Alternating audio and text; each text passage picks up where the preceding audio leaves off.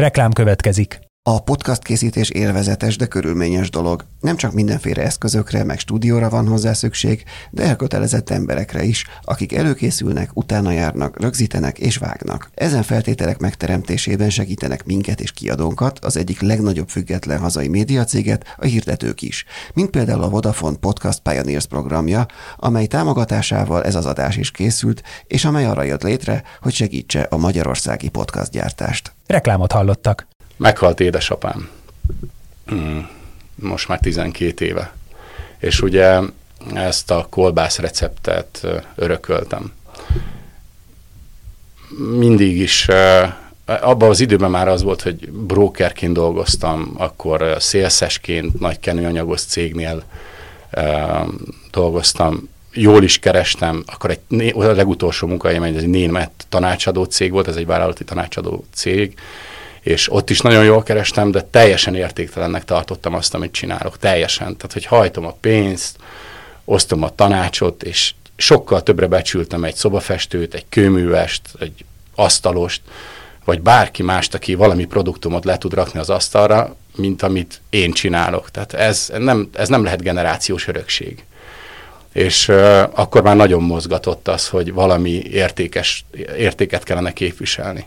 És sajnálatos módon jött ez a haláleset, és apukám első éves évfordulóján december 10-én halt meg, elhatároztuk, hogy minden évben akkor a testvéreimmel vágunk egy disznót, és feldolgozzuk, és apura így emlékezünk, tehát neki ez volt az élete és ott azon a disznóvágáson ott volt egy nagyon kedves barátom, és azt mondta, hogy te megcsináltuk, akkor ez, ez annyira jó, egy apostagi barátom, ez annyira, kezdjünk ezzel valamit, kezdjünk ilyen őstermelői szinten.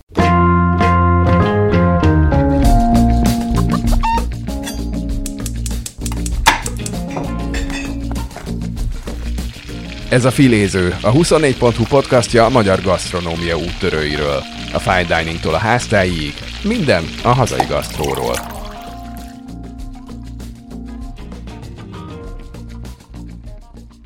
Üdvözlöm a hallgatókat, ez itt a 24.hu filéző podcastja. Én Inkei Bence vagyok, és Jankovics Márton ezúttal is a műsorvezető társam. Sziasztok! Mai vendégünk pedig ifjabb Püski László, a Püski Manufaktóra alapítója. Sziasztok, üdvözlöm a hallgatókat! kolbász manufaktúráról van szó, ha valaki esetleg nem tudná, és rögtön az első kérdésünk az, hogy hány éves korodban tudtad meg mm, a különbséget a kolbász és a szalámi között? Hát én nem tudom, szerintem anyatejjel kaptam. Gyakorlatilag mióta az eszemet tudom, nálunk a kolbász az alapétel volt. Tehát nem emlékszem olyan napra az életemben, amikor talán ne ettem volna. Tehát nálunk annyira standard volt, hogy kolbász van otthon, és imádjuk.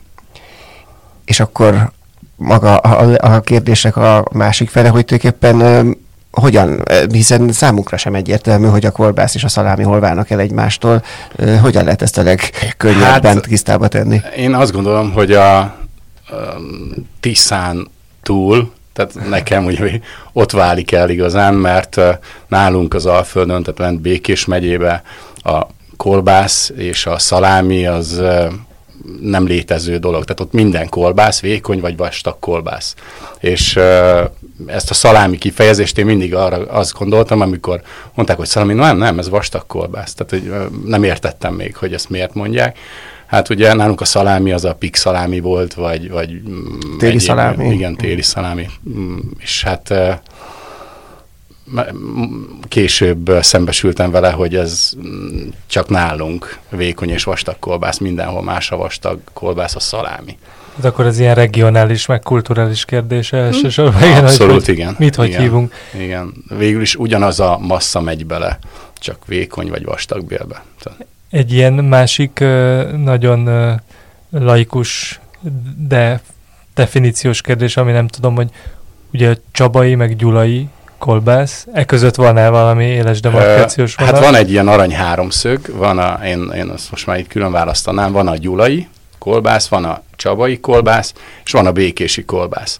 Nagyjából a csabai és a békési kolbász az egy és ugyanaz. Nyilván vitatkozunk rajta, hogy melyik a jobb, melyik a, az igazi. A Békés Csabán úgy gondolják, hogy a Békés Csabai, Békésen pedig mi tudjuk, hogy a Békési. és van a Gyulai kolbász, ami ugye egy borsos kolbász, teljesen más az alapreceptúra, és az, arról én nem is nagyon nyilatkoznék, mert nem ismerem annyira, hogy, hogy erről én szakmailag mondjuk tudnék bármit is mondani. Tehát azt tudom, hogy abban bors van, őrölve van a köménymag, de Gyulán is szerintem sokan vékési vagy csabai kolbász készítenek, úgyhogy uh, erről ennyit. És egyébként, a, a, amit mondtál, hogy te már az anyatejjel is tulajdonképpen a hát kolbász... ezért nőttem ilyen szép nagyra. Igen, és hogy ebbe ugye benne van az, hogy, hogy édesapád hentes. Édesapám hentes, igen, sajnos meghalt, és hát az egyetlen igazi öröksége, nyilván hagyott ránk családi házat, de az igazi örökség, amit nem is ő hagyott rám, hanem egy barátjától kaptam én meg, akivel ő, akinél ő készített kolbászt, és valamiért a halála előtt neki leírta a receptúrát, amit én mindig tudtam úgy nagyjából, mert elmondta meg, ott voltam, amikor miért, de soha nem figyeltem meg annyira, hogy, hogy ezzel én bármit is tudja kezdeni, vagy nyilván a halál után nem is emlékeztem. És a temetés napján jött oda, hogy Lacika, ez szeretném, ha eljönnél hozzám, és mondom, mm, persze, Matyi. És akkor elmentem, és mondta, hogy szerinte ez engem illet. És akkor kaptam meg a receptúráját a kolbászán. Ez egy ilyen filmben, vagy egy családregényben.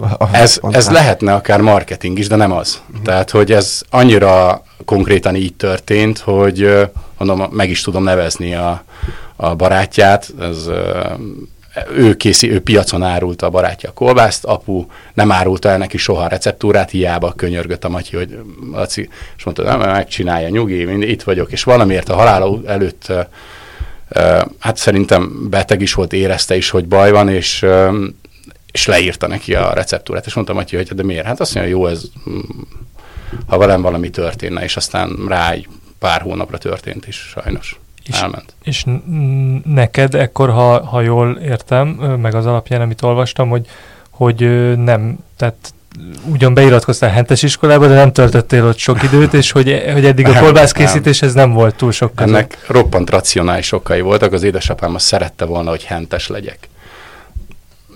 És mondom, jó, akkor bemegyek, mert indul egy ilyen két tannyelvű hentes technikus képzés, és akkor akkor oké, okay, nem egy egyszerű hentes leszek, akkor ennél egy kicsit több, és akkor végül is kapok érettségit, onnan tovább tudok lépni. És fel is vettek, első nap, amikor mentem az iskolába, akkor szembesültem vele, a, az, hogy az osztályban egyetlen egy nő sem volt, Gyulán volt egyébként ez a húsipari szakmunkás szakközép iskola, és az udvaron se láttam lányokat, vagy akiket láttam, azt bár ne láttam volna, és Nyilván tisztelet a kivételnek, mert biztos, hogy jártak oda is rendkívül dekoratív hölgyek, de én pont nem szaladtam bele, és hát nyilván egy tinédzser, aki tele van hormonokkal, az azért megy középiskolába, nem feltétlenül tudatosan, hogy tanuljon, hanem hát ugye elindítsa a karrierjét. De akkor ez nem a, nem a szakmai pályaválasztási kérdések voltak, akkor ezek szerintem nem, nem, egy nem. nap én, után hagytad Én a... egy nap után megszöktem onnan, gyakorlatilag felültem a buszra, a kollégiumba hagytam minden cuccomat, és gyakorlatilag sírógörcsbe törtem ki, hogy én itt nem maradok. És apukám egyébként elment az akkori igazgatóhoz a, a gimnáziumba, két nagy szatyor kolbásszal, és uh, mondta, hogy Imre, valamit csinálj, mert a gyerek leugrik a nagy hídról, és hát mondta, hogy hát próbáljuk meg. És, és akkor, ha jól tudom, akkor utána te politológus közgazdász szakon végeztél. Így van, így van. Uh, hát, politológus, majd közgazdász lettem. Igen, ahogy ez azért ez is még elég messze, ez elég messze van a, a uh, kolbásztól minden messze van mindentől, tehát én eléggé szélsőséges ember vagyok. Amikor nem vettek fel, én színművész szerettem volna lenni, esélyem nem volt oda bejutni, ezzel így uh, szembesültem, és... Uh, De felvételiztél a színműre? Uh, igen, de nem mentem el. Tehát, uh, tehát ennyire. Tehát nem. tehát ne, igen, tehát, de, és akkor volt egy nagyon magasrangú, elég magasrangú katona tiszt rokonunk, és megkértem, hogy segítsen nekem elintézni, hogy katona lássak, és akkor az alatt a kilenc hónap alatt majd én kitalálom, hogy mi lesz belőlem. Pont a fordítottját szokták általában kérni. Igen, de, de hogy mindenki, aki abban az időben barátom már elvitték katonát, és mindenki arról számolt, hogy mekkora buli igazából. Tehát már nem az volt, mint apáink idejében, hogy egy év, és akkor talán leszereltél egy év múlva, vagy két év múlva, hanem hát akkor már egy lazább... Tehát ez meg a 90-es évekről beszélünk? Hát már? ez konkrétan 98-ba vonultam be. Igen. Ja, hát akkor bőven, igen. Igen, tehát akkor ki, én 9 hónapra vonultam, tényleg nagy buli volt, tehát amellett, hogy reng, voltak azért követelmények, tehát azért nem annyira laza volt, tehát, de voltak követelmények, én elég jó dolgom volt, írnokként dolgoztam, és és igazából csak a buli részét láttam. Meg hát ugye gyakorlatilag akkor már többet voltak otthon a katonák, mint bent. Úgyhogy bár mondjuk a, a, akkor volt a, én Hódmezőváros helyen voltam, és akkor volt a, hát, a szer, ugye, szerbiai háború, igen. igen, még jugoszláviai háború, bombázás, és akkor azért fokozott helyzet volt. Tehát volt egy-két hónap, amikor nem nagyon jártunk haza, és tényleg uh, fegyverrel aludtunk, uh-huh. uh, meg ott volt mellettünk a, a meg ruhába, tehát hogy ilyen szinten volt probléma. És akkor ezután jött politológia, És akkor kitaláltam, hogy mi leszek, igen, és uh, a politológiát azt azért találtam ki, mert hogy talán majd felveszem a diplomáciát, ki fognak rakni valami karibi országba, és majd ott elzenélgetek kultúrataséként. Ezt én így kiterveltem. Hát, nyilván ebből nem lett semmi. Aztán hamar rájöttem, hogy ez nem így működik. Úgyhogy... De akkor már, már politológia szakon volt. A, igen, igen, igen. Tehát, hogy ott jöttem rá, hogy nem így működik. Tehát, hogy felvettek, és, és gyakorlatilag hát aztán kénytelen voltam közgazdásznak tanulni, majd később tanácsadó cégeknél, meg szélszesként dolgoztam. Tehát, hogy és akkor hogyan kanyarodhatunk innen a kolbász felé? Meghalt édesapám. Hmm. Most már 12 éve. És ugye ezt a kolbász receptet örököltem. Mindig is, abban az időben már az volt, hogy brokerként dolgoztam, akkor szélszesként nagy kenőanyagos cégnél dolgoztam, jól is kerestem, akkor egy, a legutolsó munkahelyem egy, német tanácsadó cég volt, ez egy vállalati tanácsadó cég, és ott is nagyon jól kerestem, de teljesen értéktelennek tartottam azt, amit csinálok, teljesen. Tehát, hogy hajtom a pénzt, osztom a tanácsot, és sokkal többre becsültem egy szobafestőt, egy kőművest, egy asztalost, vagy bárki mást, aki valami produktumot le tud rakni az asztalra, mint amit én csinálok. Tehát ez nem, ez nem lehet generációs örökség. És uh, akkor már nagyon mozgatott az, hogy valami értékes, értéket kellene képviselni.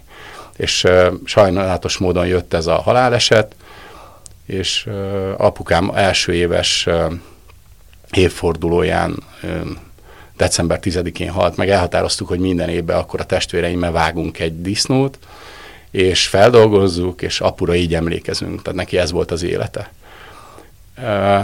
és ott azon a disznóvágáson ott volt egy nagyon kedves barátom, és azt mondta, hogy te megcsináltuk, akkor ez, ez annyira jó, egy apostagi barátom, ez annyira, kezdjünk ezzel valamit, kezdjünk ilyen őstermelői szinten, hogy ennek akkor kezdődött el nagyon a reneszánsza, akkor kezdek ezek a kézműves dolgok felértékelődni, ez durván 11 éve, 10, 10 évvel mhm. ezelőtt volt, akkor egy ilyen brutális gasztroforradalom ment végbe, a borokkal, az élelmiszerekkel, teljesen más... Sörök is akkor futottak fel? Akkor, hát az egy kicsit később talán, de, de akkor kezdődött, igen, de az, egy, az, az még egy, egy, egy pár év múlva. De az első az, az nyilván a borászatok voltak, és aztán jött a kulinaritás akkor rájöttünk, hogy a magyar konyhát csak mi gondoljuk világhírűnek, elkezdtek az éttermek brutálisan fejleszteni, más alapanyagokkal kezdtek el dolgozni. Tehát egy pont jó időben kezdtünk bele.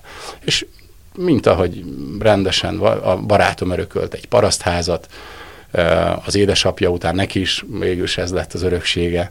Egy parasztházat mellette elkezdtünk, kibéreltünk egy volt TS-nek, egy disznótelepének egy pici részét, és elkezdtünk sertéstartással foglalkozni. Mellette még én dolgoztam tanácsadóként, építkeztünk, és tényleg öltönybe mentem ki, és etettük a disznókat, tehát hogy olyan szinten, hogy ott átöltöztem, váltam, és lejártam Pestről, ez Dunavecsén volt ez a sertés hízlada.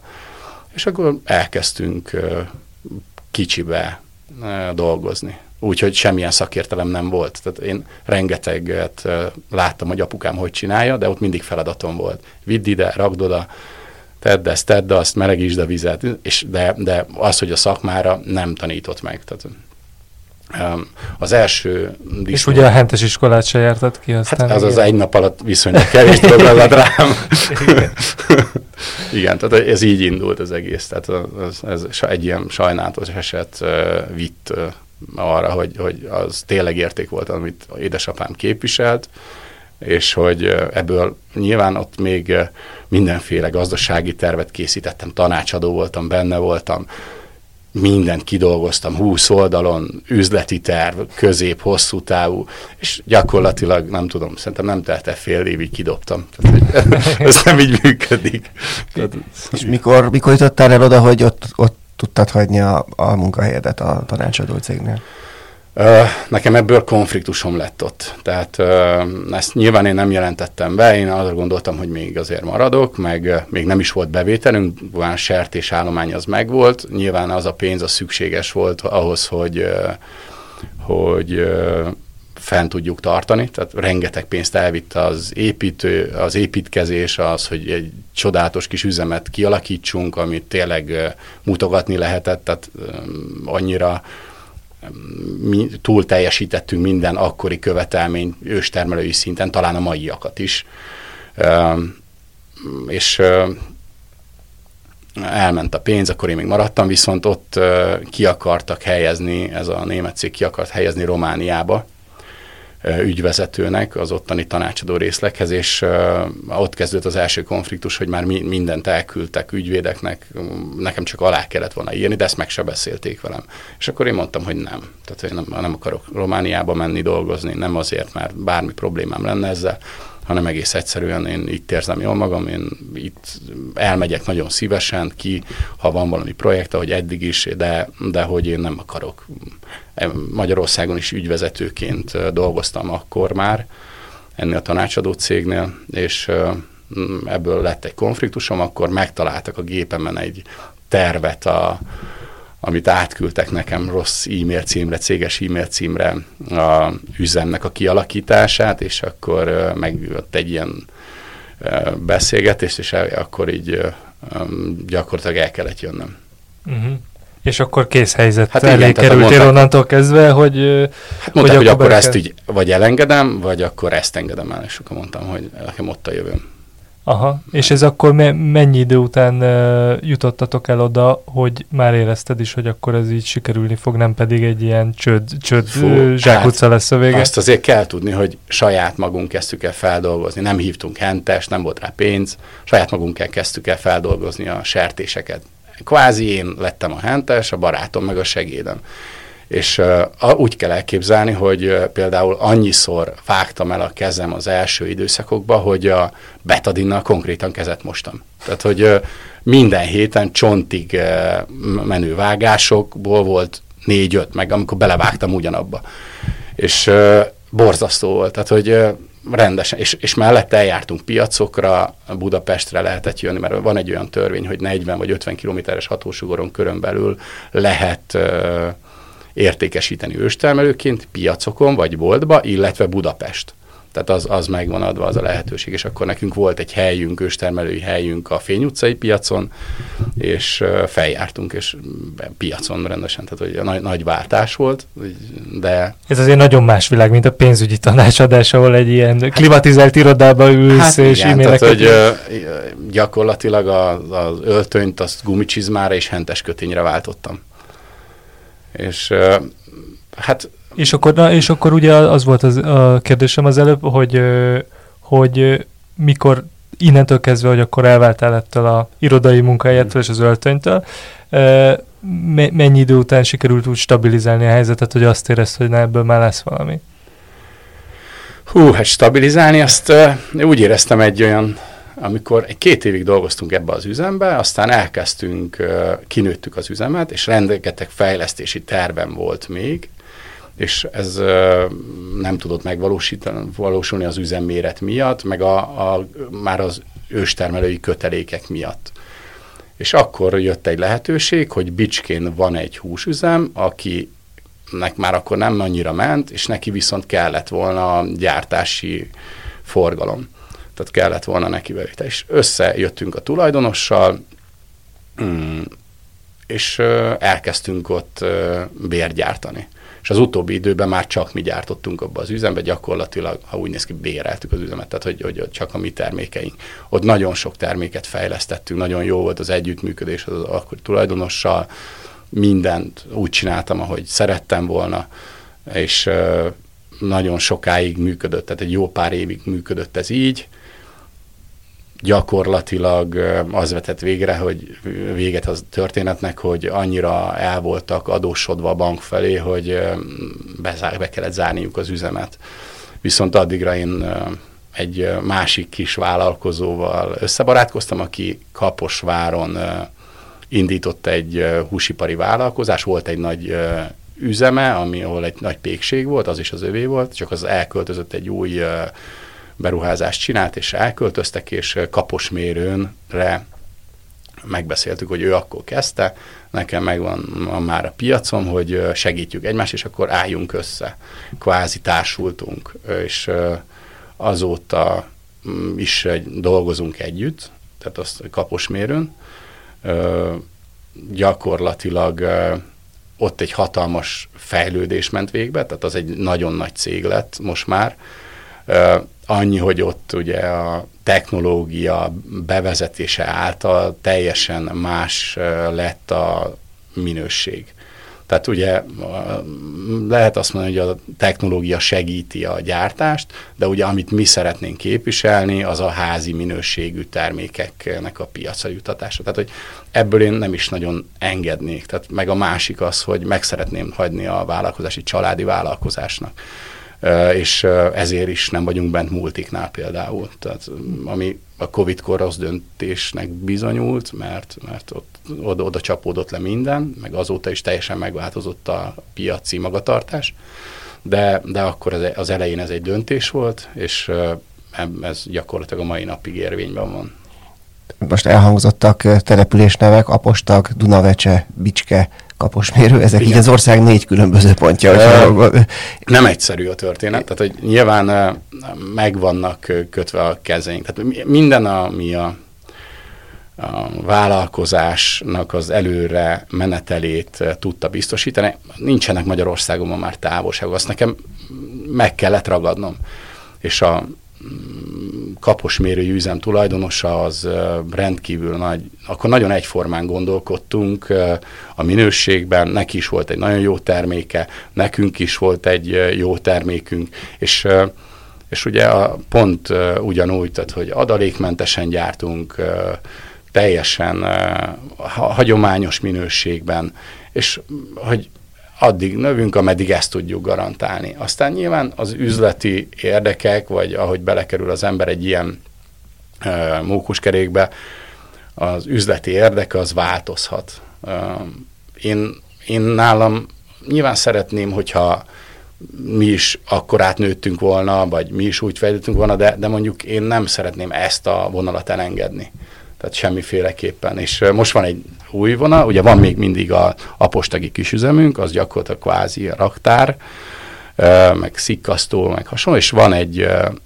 mm, üzem, ez a tompai, egy tompai kis vállalkozás, aki hasonló minőségben tud, ugye hagyományos technológiával dolgozik, rendkívül korrekt és rendes emberek, egy, egy házas pár vezeti azt az üzemet, nagyon régóta benne vannak a szakmában, tehát már a, ő a tulajdonos, a Csaba édesapja is már a húsiparral uh, foglalatoskodott, tehát minden tudnak a szakmáról. Ott is, ott, itt, itt nagyon jó a viszony, évek óta dolgozunk együtt, a minőség az olyan, amilyet szeretnénk, a kollégák azok nagyon készségesek, tényleg le a kalappal előttük, úgyhogy itt sikerült egy jó kapcsolatot képíteni, és ott pérgyártásban gyártjuk a termékeinket. Annyi, hogy ugye a, a hagyományos technológiának sajnos megvan az a hátránya, hogy ha meleg van az a baj, ha eső van az a baj, minden befolyásolja a, a termékminőséget. De akkor ebbe menjünk egy picit bele a technológiai Igen. részébe, hogy mi az, hogy hagyományos, meg mi az, hogy mitől válik nem hagyományossá, mert ugye, és, és hogy ennek van-e szerinted ö, ilyen mennyiségi, vagy ilyen kisüzemi, nagyüzemi hmm. határvonala, mert, mert, mert más területekről, például nem tudom, korábban az olívaolaj magyar szakértője volt itt, és ő, ő, ő, ő mondta azt, hogy el szeretné oszlatni azt a gyakran tévesen, téves elképzelést, hogy ez mérettől függ a minőség, hogy ki, családi üzemből is kikerülhet nagyon rossz minőségű dolog, meg óriási ö, üzemből is, ha, ha azt megfelelő szemlélettel csinálják, nagyon-nagyon jó minőségű. Tehát, hogy, hogy ez mennyire mennyiségű kérdés, meg egyáltalán mi az, hogy hagyományos, meg nem hagyományos technológia a kolbász esetében? A minőség az alapvetően elhatározás kérdése. A minőség az nem lehet definiálni, definiálni, bocsánat. Tehát az gyakorlatilag egy megfoghatatlan fogalom. Lehet minőségi termékeket készíteni, húsipari termékeket hagyományos technológiával, ugyanúgy, mint ipari technológiával. Egész egyszerűen más lesz a termékek íze, te, tehát struktúrája. Nyilván ott egy tökéletes program megy végbe, gyakorlatilag majdnem mindig azonos minőséget lehet termelni az ipari körülmények között, míg a hagyományos technológia, amit mondjuk látunk otthon a nagyapáink füstölőjében, az ö, egy lapon begyújtjuk a forgácsot, és felette lógnak a kolbászok, és ö, megfüstölődnek. Az mindig attól függ, hogy milyen párás a levegő, a kinti levegő, ha nem, hogyha jó az idő, nincs nagy meleg, és nincs nagy páratartalom, akkor gyakorlatilag két nap alatt meg lehet füstölni a vékony kolbászt, egy hét alatt, vagy négy-öt nap, hat nap alatt a vastagot, a, ha párás az idő van, hogy négy nap alatt sem és a, a technológiai e, szikkasztás az ugye egy fokozatos pára elszívással jár, ami van egy cirkuláló levegő, és mellette fokozatosan tudják szabályozni a páratartalmat, és kezdik egészen magas páratartalma, és fokozatosan veszik el, sokkal gyorsabban kiszikkad a termék. Viszont azok a termékek, ugye a hagyományos technológiával szemben nem érettek, csak szárazak. Ezáltal nem ugyanaz az, nem, nem tudják ugyanazt az ízvilágot hozni. És mi egy időben ott kaposmérőn elkezdtük ugye ezt a, a, a technológiával készített uh, kolbászokat átálltunk, és uh, nem, nem, sehogy nem tudott az jönni, ami korábban volt, és azért is kellett nekünk tovább lépni ebből, hogy, hogy legyen ugyanaz a minőség, mint volt. Ebbe sajnos meg az a kockázat, hogy ilyenkor meg az időjárásnak vagyunk kitéve, de ezzel meg kell tudni küzdeni. Tehát, hogy ez akkor így a borászathoz közelíti ilyen szempontból, a, vagy az ilyen hát, fajta mezőgazdasági igen, dolgokhoz? Igen, igen, igen, igen, nagyjából igen. Tehát... Mennyire technológia függő ö, dolog a kolbászkészítés. Olyan értelemben kérdezem, hogyha mondjuk én most felállnék, és azt mondom, hogy na már most én szeretnék kolbászt ö, tölteni otthon, ehhez mennyire kellene, ö, mekkora befekt, mekkora, hát, hogyha le, a lehetőleg egyszerűbben szeretném hát csinálni. Hát na, nagyon sok ö, jó videó van fent a Youtube-on, valaki egy szekrénybe füstöl otthon, kirakja az erkére egy Budapesten, tehát hogy na, rengeteg lehetőség. Tehát nem, nem, nem egy ördöngős dolog kolbászkészítés önmagában. Nyilván érdemes tanácsot kérni olyan embertől, aki már készített korábban házi kolbászokat, de alapvetően én azt gondolom, hogy erre bárki képes. Hogyha van egy jó receptúrája, Nyilván a töltés az egy másik történet, hogy ne legyen levegős, odafigyelni, feszes, de igazából tényleg a YouTube a barátunk, megnézem, rengeteg tanács van fent, hogy hogyan, és azt gondolom, hogy az embernek van egy kis kézügyessége, meg van egy kis alázata, akkor, akkor lehet jó kolbászokat készíteni. és ajánlom is mindenkinek, mert mindig a legjobb a saját. És a, a receptúrát említetted, a, a, meg, meg azt is mondtad, hogy terméket fejlesztettetek. Uh-huh. Ez amúgy ö, milyen viszonyban állt? Tehát, hogy ugye meg, megörökölted akkor édesapáttal azt a bizonyos receptet, ami az végül is ilyen kezdőlökést megadta neked, lelki értelemben egészen biztosan, és de hogy a mai napig azt a receptúrát használjátok, vagy az már inkább csak így az alapköletétel volt? Mai napig azt a receptúrát használjuk. Tehát apunak ő, ő járt ki piacokra árulni kolbászt, meg háztól otthonról adott el elég sokat, tehát abban a méretben. És nagyon érdekes, úgy is halt meg, tehát kolbásztöltés közben. Tényleg? Ez igen, is nagyon igen, filmszerű ez, tulajdonképpen. Hát este pénteken begyúrt 480 kg kolbászt, meg levágott két nagy sertést, begyúrta, és hajnalba töltötték volna, de ő neki két órakor kapott egy hátsó oldali szívinfarktust, és az gyakorlatilag menthetetlen volt. Úgyhogy másnap már mi töltöttük be édesanyámékkal, tehát hogy a kolbász már az már sajnos nem sikerült neki. De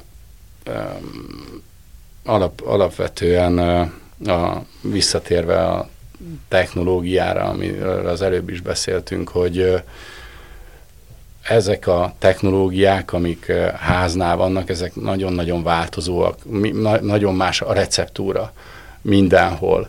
De nem is ugye a mert sok esetben más technológiával dolgoznak az emberek, kívülről fújják be a füstöt, valaki alágyújt, valaki melegen füstöl, tehát hogy nagyon, nagyon, de teljesen minden, mert hogyha kialakítja az ember a saját ízlésvilágát, vagy kialakít egy olyan metódust, ami tud tökéletesíteni, akkor a háznál lehet a legjobbat. Tehát, hogy soha nem fogunk üzembe olyat készíteni, mint ami a házi termék, ha házi minőségű húst tudunk vásárolni. Tehát ez is, hogy, hogy amit édesapám ugye háznál nevel disznókat vásárolt fel, ezt mi nem tudjuk megtenni. Tehát nyilván nekünk uh, ipari, mi, mi nagy súlyú sertésekkel dolgozunk csak, és uh, annak is eh, más a súlya, mint ezeknek a kis 110-120 kilós korukba vágják ezeket a gyorsan hízlat kis állatokat. Mi nagy súlyú sertésekkel dolgozunk, és az a teljes érettebb a húsa, és az, az tökéletesebb kolbásznak is, meg szaláminak is. De ha jól tudom, nem, nem is, bár, bár eh, régóta nem is csak sertéssel ö, foglalkoztok nem foglalkozunk már sertéssel, inkább így. Ja, így, így, így, így, így pontosan? az, amikor az őstermelői státusz az vége lett, tehát hogy, hogy annak már, azt már nem lehetett hova fejleszteni, akkor, akkor gyakorlatilag a sertéstartás is elhagytuk. Tehát, hogy nem voltak, nem volt saját gabonánk. Nyilván ott már az az időszak volt, a, amikor a háztáji sertéstartás, ha vásárolta valaki a takarmányt, azt már nem érte meg. Tehát, hogy ott olyan, az, az borzasztó deficites volt. Míg régen én emlékszem, a nagymamámék azok tartottak mondjuk négy disznót otthon, kettőt leadtak, és abból annyit kerestek, pedig vásárolták a gabonát, hogy a másik kettő, amit felneveltek, aznak, az gyakorlatilag ingyen volt. Tehát, hogy ennyire megváltozott minden. Tehát, hogy valahogy nincs összhangban a, a sertés, tehát a háztáji gazdaságokban nevelt állatoknak van értéke. Tehát nyilván is sokkal drágában is tud megvenni, de még nem hiszem, hogy így ezen az értéken is uh, annyi pluszt hozna, mint amennyit akkor a jóval kisebb árakon. De úgyis arra is gondoltam, hogy nem csak sertést használtak alap, a sertéshúst használtak alapanyagként, hanem ezt bővítettétek is időközben.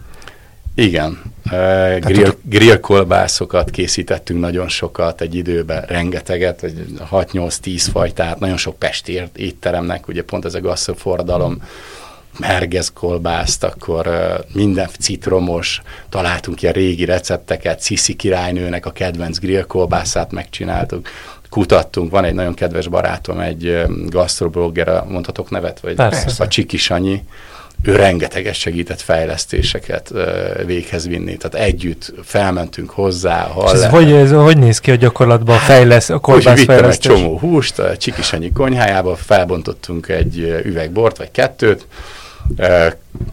egy ízt meg akartunk találni, és így tudom, hogy gyúrtunk tíz masszát, ilyen egy-két kilókat és minden mértünk gramra, hogy miből mennyit raktunk bele. Betöltöttük ott fent nála, kis kézitöltővel, és végigkóstoltuk. Aztán megmutattuk barátoknak is, és hát sok esetben így történtek a fejlesztések. Aha. Aztán voltak olyan fejlesztések, találtam régi húsipari szakkönyvet. Talán az első Magyarországon kiadott még az 1800-as évek végéből, ami, ami rendesen a húsiparról szólt. És ugye ott még nem voltak ízfokozók, nem voltak adalékanyagok, nem voltak uh, olyan um, technológiák sem, mint most. Tehát uh, egy ilyen lehetetlen kihívás elé állítja a henteseket, de mindent meg lehet csinálni.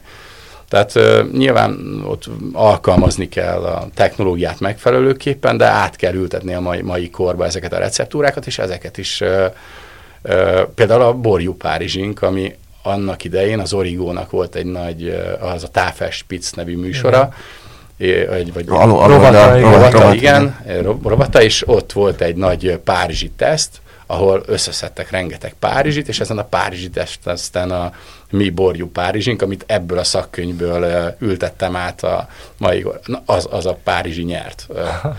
és, és ez vakteszt volt, igen, minden bizony. Vakteszt volt, igen, igen, igen, igen. Úgyhogy erre nagyon büszke vagyok mai napig, tehát hogy voltak, meg arra is, hogy volt még régen ilyen minden évben volt egy Magyarország legjobb kolbászai verseny, ez nem tudom, a Gasztronómiai Szövetség, vagy a Gasztronómiai Egyesület, hogy már ugye ez van, írta ki, és uh, mi voltunk az egyetlen, egyetlen egy versenyzők, akik három éven keresztül ben voltunk az első háromba, tehát hogy az, az uh, tehát akkor vannak visszajelzések.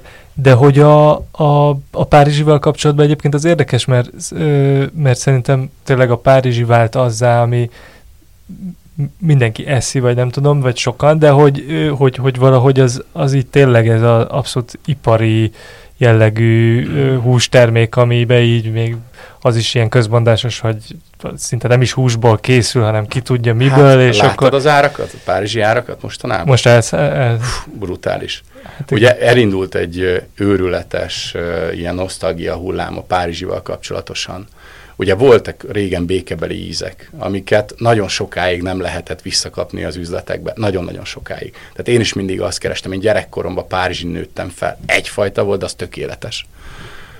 És nagyon-nagyon szerettem. A kolbász mellett az volt a másik ütőkártya otthon, tehát hogy a, volt Párizsi, akkor vettünk, mert, mert, mert annyira szerettük. És eltűntek, jöttek ezek a vízízű, az a szövető, tehát amikor az első összetétel, ugye mindig úgy van a, a, a címkén feltüntetve az összetétel, hogy normális esetben úgy kellene kinézni, hogy mondjuk 70-80 százalék sertéshús, vagy, és amikor úgy kezdődik valami, hogy és még Párizsinak hívhatták, hál' Istennek ezóta ez változott, úgy kezdődött, hogy az első összetető mondjuk csirkeszaparátum. Tehát az a mechanikusan lefejtett uh, kosz. Tehát, hogy, tehát, és akkor abban van a legtöbb. És akkor abba, abba, abba, volt a legtöbb. Tehát így kezdődtek, és Párizsnak lehetett hívni. Azóta hál' Istennek ugye változott a törvény, megvan, hogy mit lehet Párizsnek, mit lehet Virslinek hívni. Tehát ez is uh, hál, nagyon sokat ebből a szempontból fejlődött a magyar gasztronómia, de vannak még mindig tabu témák. Tehát hogy annyi adalékanyagot használnak az, az élelmiszerekben, ami roncsolja a szervezetet tartósan, tehát van hiszem 360 ebetű, amit élelmiszeriparban használnak. Ennek durván a fele bizonyítottan egészségre, egészségre káros hatással bír. Tehát a, a foszfátok, a töménytelen ízfokozó, sok esetben, ha húsból van egy termék, teljesen indokolatlanná válik. De hát, És egyébként az, azt miért hoztátok meg azt a döntést, mármint el tudom képzelni, hogy milyen érvek szólnak mellette, de, a, de hogy akár ellene is felhozható, hogy a multikhoz nem engeditek be a termékeiteket, mert hogy ugye lehetne azzal érvelni, hogy ezzel pont, hogy az oda eljutó vásárlók ha uh-huh. akarják, meg, meg tudják fizetni, meg nem tudom, akkor meg tudják venni a jobb minőségűbe, amiben nincs benne a fél periódusos rendszer, hanem tényleg uh, kevésbé egészséges. Hát az lehet, hogy az én személyiségemből fakad. Tehát én sokkal jobban szeretek kimenni egy piacra, mint egy áruházba. Én rendsz minden szombaton piacon kezdek, tehát nekem ott bevásárolok.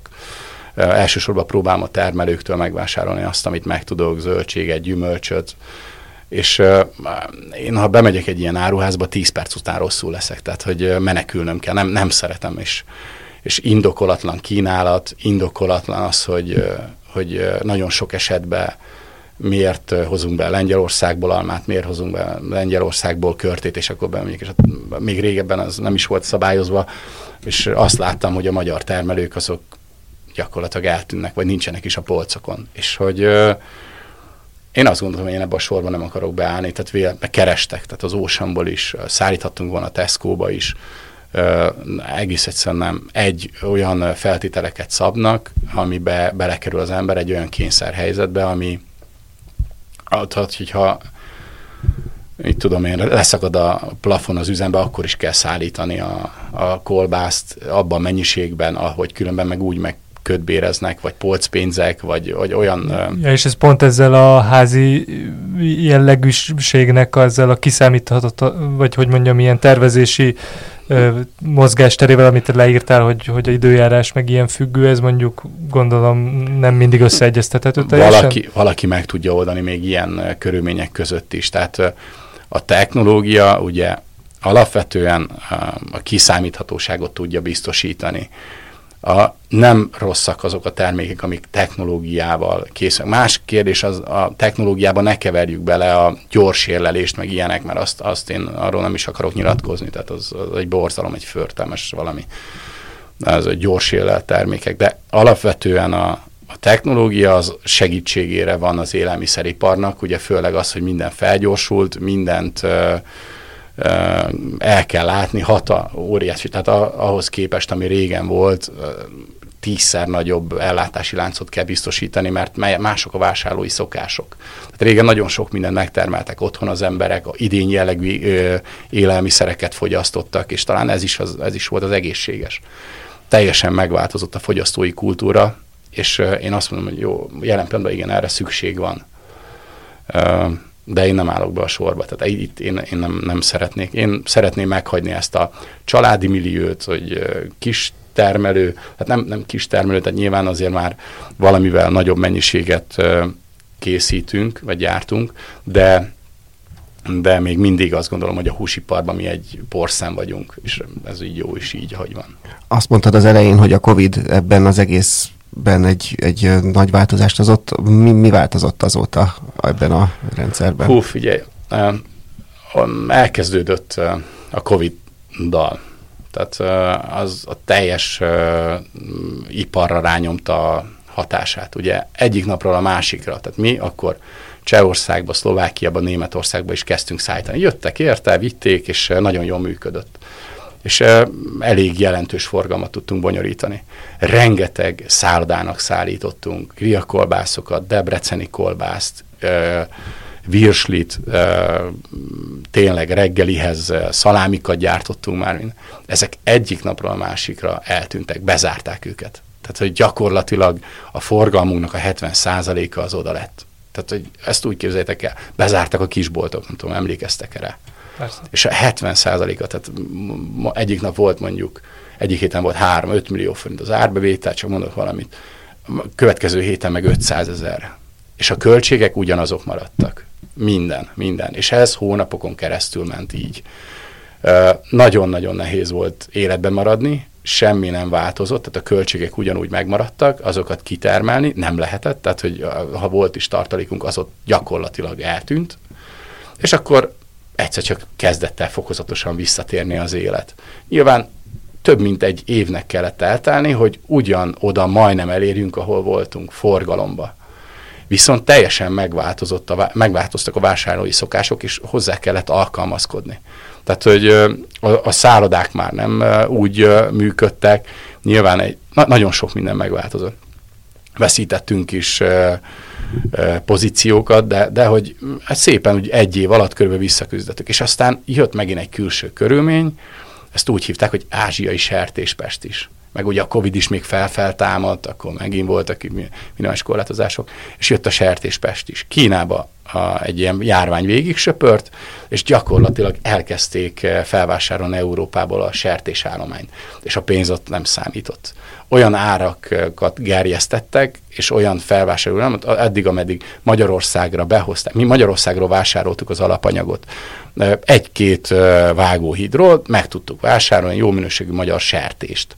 És gyakorlatilag ez egyik napra a másikra ugye elkezdtek a a multik, a magyar multik a, a kiszállítani, a nagyok elkezdtek Kínába szállítani, mert hogy nagyon jó volt a pénz, világpiaci ár felett vásároltak, és ugye minden kellett volna. És azok a termelők, akik eddig mondjuk megoldották importból a termelésüket, azok elkezdtek azokra a vágóhidakra járni, ahova a kisebbek is labdába rúgtak. És nyilván nagyobb tőkével rendelkeztek, erősebbek voltak, magasabb árat tudtak fizetni a húsért. És akkor fellépett egy kvázi húshiány, tehát meg olyan árak, ami, ami megint csak belénk rugott, a kics, kicsikbe belerugott egy nagyot, és ott megint uh, meginoktunk. Tehát még nem voltunk elég erősek, és ott megint meggyengült. Tehát voltak olyan hetek, amikor ki kellett hagynunk a termelést nem kevés. Tehát, hogy, hogy amikor nem tudtunk annyit termelni, mert nem jött annyi hús, vagy nem tudtunk annyit beszerezni. Nem két vágóhidról, hanem tízről. Tehát, hogy viszont abban nem akartam belemenni, hogy leolcsósítsam a terméket, mert azt meg lehetett volna csinálni, hogy kis súlyú sertéssel gyártok kolbászt, de soha nem lesz olyan, és akkor meg a minőség miatt fogom elveszíteni a, a püskivásárlókat. Úgyhogy na- nagyon nehéz helyzetben, és aztán ez, ez gyakorlatilag stabilizálódott, és hát ugye tudjuk, tavaly évben elkezdődött ez a háborús helyzet, elkezdődött ez a brutális infláció, megemelkedtek az energiaárak, és, és gyakorlatilag egy újabb pofon a szakmának, nem csak a szakmának, tehát a teljes magyar gazdaságnak. Tehát az, ami végbe ment, és nagyon vannak barátaim a húsiparból is, Csehországból és Szlovákiában, rokonaim, akik ugyanezzel küzdenek. Tehát, hogy ott is, itt nagyon sok vállalkozás zár be, húsipari vállalkozás. Tehát az, aki ezeket az időket túlélte, vagy túléli, meg küzd jelen pillanatban, és az maga Robinson Crusoe. Uh-huh. Tehát, hogy, De itt akkor te, te magad, tehát Magyarországon, itt a magyar húsiparban látsz bőven példát arra, aki már bedobta a török közül? Vannak, igen, vannak, vannak. Tehát valaki egyik napra a másik. Csak mondok, hogy békésen volt mondjuk 15 kis termelő, vagy és ebből kb. 10 mondta azt, hogy pff, az energiárak is a, már másnap bezárta, tehát hogy ez nem, nem lesz kitermelhető. És nem is nyitnak meg ezek aztán újra ezek a... Hát üzemek? biztos, tehát biztos. hogy, hogy meg, megfognak, tehát hogyha most realizálódik egy kicsit a helyzet, vagy, vagy mondjuk tudnak pályázni esetleg napellemre, vagy bármire, akkor lehet, tehát nagyon sok cég, akinek volt annyi tőkéje, azok televágta napelemmel a tetőt, meg az udvart, meg innen is, nyilván így tudja, valamelyest így tud versenyhelyzetben maradni. De vannak olyan cégek, akik ezt nem tehették meg, és azok sajnos lehúzták a rolót. Név szerint is tudnék mondani, de nem, nem persze, persze, nem, nem, nem, nem inkább a jelenség, a jelenség, igen, a jelenség érdekes, hogy ez, és akkor most még nincs kilábalás mondjuk a húsipar tekintetében ebből a gödörből teljesen? Hát inkább, inkább nehéz helyzet van. Nehéz helyzet van. Nehéz helyzet van, küzdünk, ö, ö, de, de hogy kitartunk. Tehát, hogy más nem tud az ember ilyenkor csinálni, hogy lehajtja a fejét és megy előre. Mert de ha hátralép, akkor vége. De olyan, olyan nem lesz, hogy mondjuk akkor azt mondjátok egy ponton, hogy oké, okay, akkor, akkor jöjjenek a hipermarketek, akkor mégis megegyeztek velük. Nem, nem, tehát, hogy a, nem, nem szeretnék. Tehát, hogy uh, teljesen uh, azt feladnám önmagam, tehát akkor uh, akkor majd én is újra kezdem. nem, tehát nem, nem. Egyébként mondtad, hogy ti még egy porszemnek minősültök nyilván ilyen óriási abszolút, húsipari konzerv a mennyiség tekintetében, de ez, ez mondjuk milyen nagyságrendű mennyiséget jelent? Tehát így, így nem tudom, kilóba vagy tonnába? Hát mondok, vagy? mondok valamit, tehát hogy mi durván most, úgyhogy visszaesett már a forgalmunk, feldolgozunk egy tonna húst hogy minden termékkel együtt egy másfél tonna húst hetente. Az nagyon kicsi. Tehát, hogy egy közepes méretű vállalkozás is minimum napi három tonnát feldolgoz. Tehát, hogy, hogy volt ez nekünk a Covid előtt sokkal jobb, tehát, hogy az, az, az, az úgy, de nem tért vissza ugyanaz a forgalom. Tehát az export az nem. És ugye például a, az inflációnál, amit beszéltünk, nem csak az volt a nehéz megint, hogy az infláció meg az árak, hanem az, hogy ugye a külföld, tehát a nagy ö, ö, importőrök azok ö, vagy exportáló országok Dániába, Németországba, Ausztriába, azok lezárták a határt, és azt mondták, élelmiszer stop van. Tehát nem jöhetett be Magyarországra áru. Megint ott volt, hogy húshiány is keletkezett. És ez is tovább gerjesztette az itthoni állománynak az, az, az árképzését. Tehát, hogy ezek, ezek mind-mind ö, ö, olyan helyzeteket teremtettek, ahol mindig át kell értékelni mindent, és mindig új stratégiát kell kidolgozni ahhoz, hogy, hogy fenntartható legyen a cég. Tehát én ezt szeretném majd generációs örökségnek továbbadni, és ezért is fontos az, hogy, hogy soha ne hátra tekintsünk, hanem próbáljunk az adott helyzetből kihozni, próbáljuk a maximumot. Tehát le kell hajtani az ember fejét, és dolgozni kell. Tehát más nem tud csinálni, illetve gondolkodni, hogy hogyan tovább. Igen, és nyilván, ahogy most is már soroltad a példákat, hogy hogy jöttek ezek a csapások egymás után, hát hogy igen, ebben rengeteg olyan tényező van, ahol tényleg óriási adaptációs képesség kell, mert ezeket ugye nem tud kontrollálni, hogy a takarmányára, nem, meg a nem, nem. kínaiaknál mi történik, nem. sertés influenza ügyben, meg nem tudom én mi, ezekkel nyilván nem lehet kalkulálni, nincs az a közgazdasági diploma, ami erre felkészít, hogy ezt így hát előre... Ugyanaz, tehát az a, ami háborús helyzet is volt. Melyik ország készült el fe, fele erre, hogy ez így lesz? Senki. Nyilván mindenki megijedt, hogy nem jön az ukrán gabona majd Európába, mindenki azonnal bezárta a készleteket, a világkereskedelem az gyakorlatilag nyomott egy féket, és nem úgy mű, tehát rögtön a piac az megváltozott. És aztán persze visszatért, mert akkor a riadalmat nem okozott az ukrán gabona, tehát viszont olyan árdrágulást hozott, hogy, és azóta sem mennek vissza az árak.